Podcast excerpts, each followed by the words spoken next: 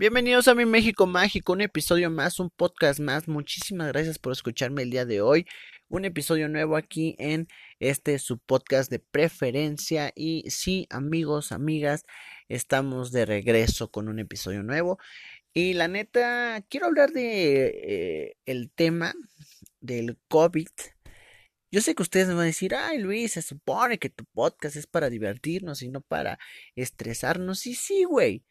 Pero creo que todos nos han pasado cosas bien cagadas y hay cosas bien cagadas que están pasando en México, cosas que yo he visto, que solamente en este país están pasando, güey. Está bien delicado lo que está sucediendo, la neta. Pero fuera de eso, como siempre lo he dicho, la risa no es faltarle el respeto a un tema serio. La risa es como verle lo positivo, ver la forma de salir adelante. Creo yo que siempre ha sido eso muy importante y y quisiera tocar un poquito ese tema de cómo vamos en esta famosa nueva normalidad que yo de nuevo no le veo nada, al contrario, eh, ya abrieron plazas y todo eso, ahorita vamos a tocarlo un poquito más, pero antes de esto agradecerles a todos y a todas ustedes por escucharnos en este episodio nuevamente, eh, estoy muy feliz de verdad, mm, yo como se los dije desde el episodio 1, eh, creo que jamás en la vida llegué a, a pensar que nos escuchara gente en España, en, en Madrid, que es lo mismo que pendejo estoy, va, este, en Ecuador, en Argentina, en Estados Unidos, claro que sí, hay muchos compatriotas que nos escuchan. Realmente, eh, este, como yo se los dije en algún momento, Hubo una señora que me hizo llegar un mensaje directo por Twitter e Instagram, ya sabes, arroba mi MX mágico en ambas, estamos así. Ahí tú puedes mandarme lo que gustes y mandes. Este, ya no hemos subido los episodios a YouTube porque eh, nos pusieron una restricción por el episodio de, creo que fue de lo de Badabun, que nos demandaron el video un video de 10 vistas, güey. Pero bueno, ya estamos a punto de eh, que esa restricción se suba para que sigan, nos sigas todavía en ese bonito canal que igual nos encuentras como mi México Mágico. Les comentaba que en algún momento una señora me hizo llegar un mensaje por Twitter. Esta señora nos escuchaba en Argentina. Digo nos escuchaba porque creo que no le gusta tanto mis mamadas. Este, este, me comentó que pues qué padre, que qué cool, pero pues que el nombre pensó que era eh, un podcast que yo hablaba de eh, pueblos mágicos y todo esto, porque eh, creo yo que hace 12 años más o menos en la administración de Felipe Calderón se empezó esto de los pueblos mágicos eh, mi México mágico, así se llegó a llamarle a algún programa de turismo y la gente a veces piensa que este podcast es de turismo y no, solamente hablamos de los temas que por muy cagados que se escuchan, son muy reales, son muy reales. Así es que eso es parte de esto y me sorprende que mucha gente nos esté escuchando.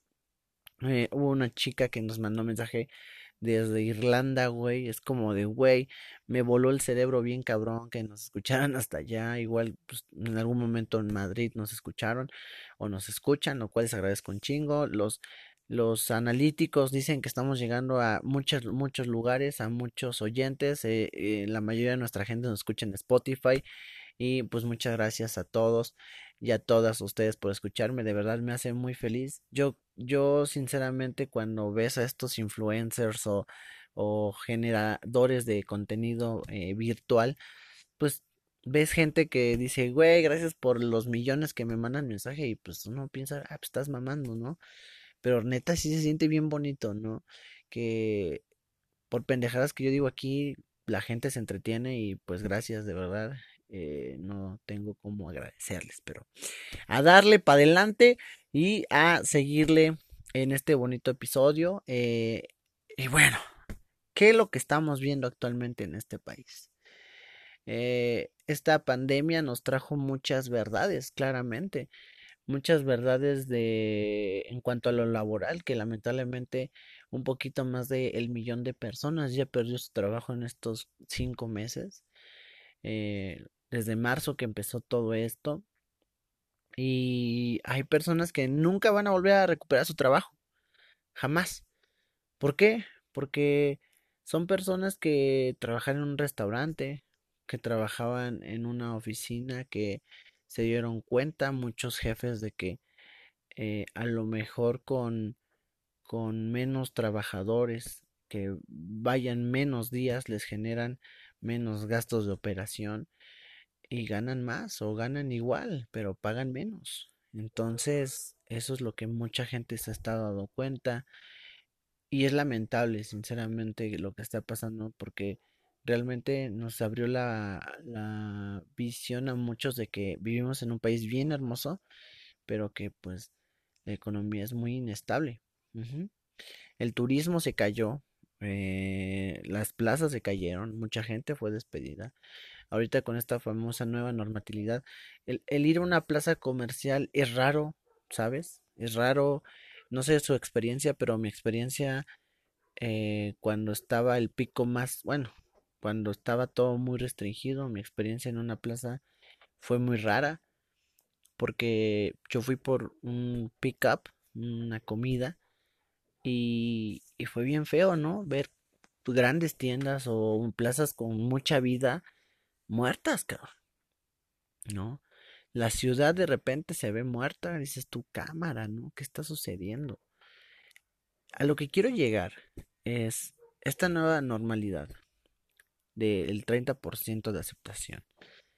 Nos trae a que las plazas sigan operando, claro, pero ya no te sientes, ¿cómo llamarle?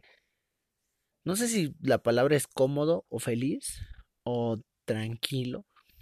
¿A qué me refiero? Antes cuando ibas a una plaza, hay gente que nada más iba al Sambors a cagar, güey, ¿no? O a una plaza a hacer una firmita, como se le dice coloquialmente. Pero hoy en día te checan casi, casi como si estuvieras en un aeropuerto y lo cual celebro porque creo que es muy importante tener todo bien, pero no sé, siento yo como que estoy entrando a un aeropuerto, me siento, me siento mm, vigilado, lo cual es bueno, pero no se siente lo mismo ir a una plaza comercial. Este, sinceramente es raro para mí, pero sé que es necesario, ¿no? Sé que es necesario. Yo nada más fui a comprar unas pilas y, y nada más para entrar a las pilas crucé como por siete, este, tapetes de estos desinfectantes. Eh, me pusieron gel antibacterial como cinco veces. Me toman la temperatura igual las cinco veces. O sea, fue, es raro, ¿no? Como estas películas donde, donde se ve un futuro donde te cobran con tu cuerpo, no sé. Siento que es raro. No lo sé. Yo no. Hay veces ir hasta el súper se siente raro, ¿no? ¿Por qué? Porque es, es muy, muy, muy cabrón, la neta. Eh, pero es parte de esta nueva normatividad, cabrón. A lo que quiero llegar con esto es, ¿por qué si hay mucha gente que está tomando estas precauciones, hay gente que de plano le vale madre. Y sí, no puede ser posible. El Z-Gas está haciendo su aparición.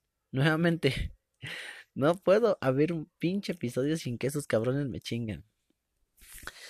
Lo que me preocupa de este país y de todo esto es que lamentablemente los números siguen para arriba. Sé que hay mucha corrupción, de lo cual está de la chingada. Sé que hay mucha gente, porque yo lo he visto y lo he escuchado, que prefiere pagar dinero con tal de que sus eh, familiares no salgan con eso del COVID porque les quieren dar santa sepultura. Vivimos en un país muy religioso, entonces es entendible, pero hay veces no lo sé qué tan entendible sea que los números sean fáciles de cambiar solamente porque la familia no quiere que salga así y aparte te da una lana, porque es algo que sí está pasando. En la Ciudad de México llegaron a haber personas que lamentablemente pedían a sus familiares por X o Y razón, pero no eran COVID. Y lo que pasaba era que iban a un registro civil que estaba ubicado en la ciudad, en el centro de la ciudad, y había coyotes que te cobraban para que los metieran así y así la incinerada te saliera gratis. O sea, vivimos en un país donde lamentablemente sí entendemos que está complicado el pedo, pero pero, güey, la corrupción hasta en tiempos de enfermedades está cabrona. Está cabrona. Em, realmente lo que yo les puedo decir, sinceramente es, puedes creer lo que tú quieras. Cada quien puede creer lo que quiera. Es lo bonito de vivir en un país tan hermoso como este. Tienes tu idea, tienes tus precauciones, tienes lo que tú gustes y mandes. Pero al final de cuentas, creo que este país lo tenemos que levantar los buenos. Tenemos que hacer lo que se pueda para levantarlo. Puedes tú creer o no creer en esto, pero ya es una regla social traer un cubrebocas. Lamentablemente lo que pasó en Guadalajara con este oficial que mataron, mataron a un chavo por no traer cubrebocas. Creo que también pasó en Tijuana. Estamos en un país muy chingón, pero con gente bien pinche culera y mierda. A lo que quiero llegar es, tú puedes creer en lo que quieras, porque vuelvo a lo mismo. Aquí puedes hacer lo que gustes y mandes mientras todo sea legal. Pero usa tu cubrebocas. Usa tu cubrebocas si vas a salir. he visto cubrebocas desde 10, 15, 20 pesos. ¿Por qué les digo esto? Porque si tú compras un cubrebocas de 20 pesos, ya le diste trabajo como a 5 personas. El que lo vende, el que lo transporta, el que lo fabrica, el que da los materiales, el que lleva los materiales. Es una cadena hermosa. Ajá. Cree tú lo que quieras. Si piensas que esto el gobierno nos va a matar, piénsalo. Pero cuídate. O cuida a los demás. Cuida a los tuyos. Ponte el cubrebocas. Yo sé que esto es muy pinche repetitivo. Pero creo que sí es importante. De verdad. Y como les digo, este país lo vamos a levantar todos juntos. ¿Cómo? Sí, Vas a tener que ir a una plaza comercial a comprarte tu ropa, a comprarte tu helado. Ya lo sé. Pero si vas a salir, cuídate. Es necesario salir, claro. ¿Por qué? Porque hay mucha gente que vive allí. El taquero de la esquina, el del Didi, el del Uber, em, los de las plazas comerciales, por mucho que trabajen para unas grandes corporaciones, esas pinches corporaciones les vale verga, ¿eh? O sea, ellos siguen ganando, pero sus empleados no, canijo.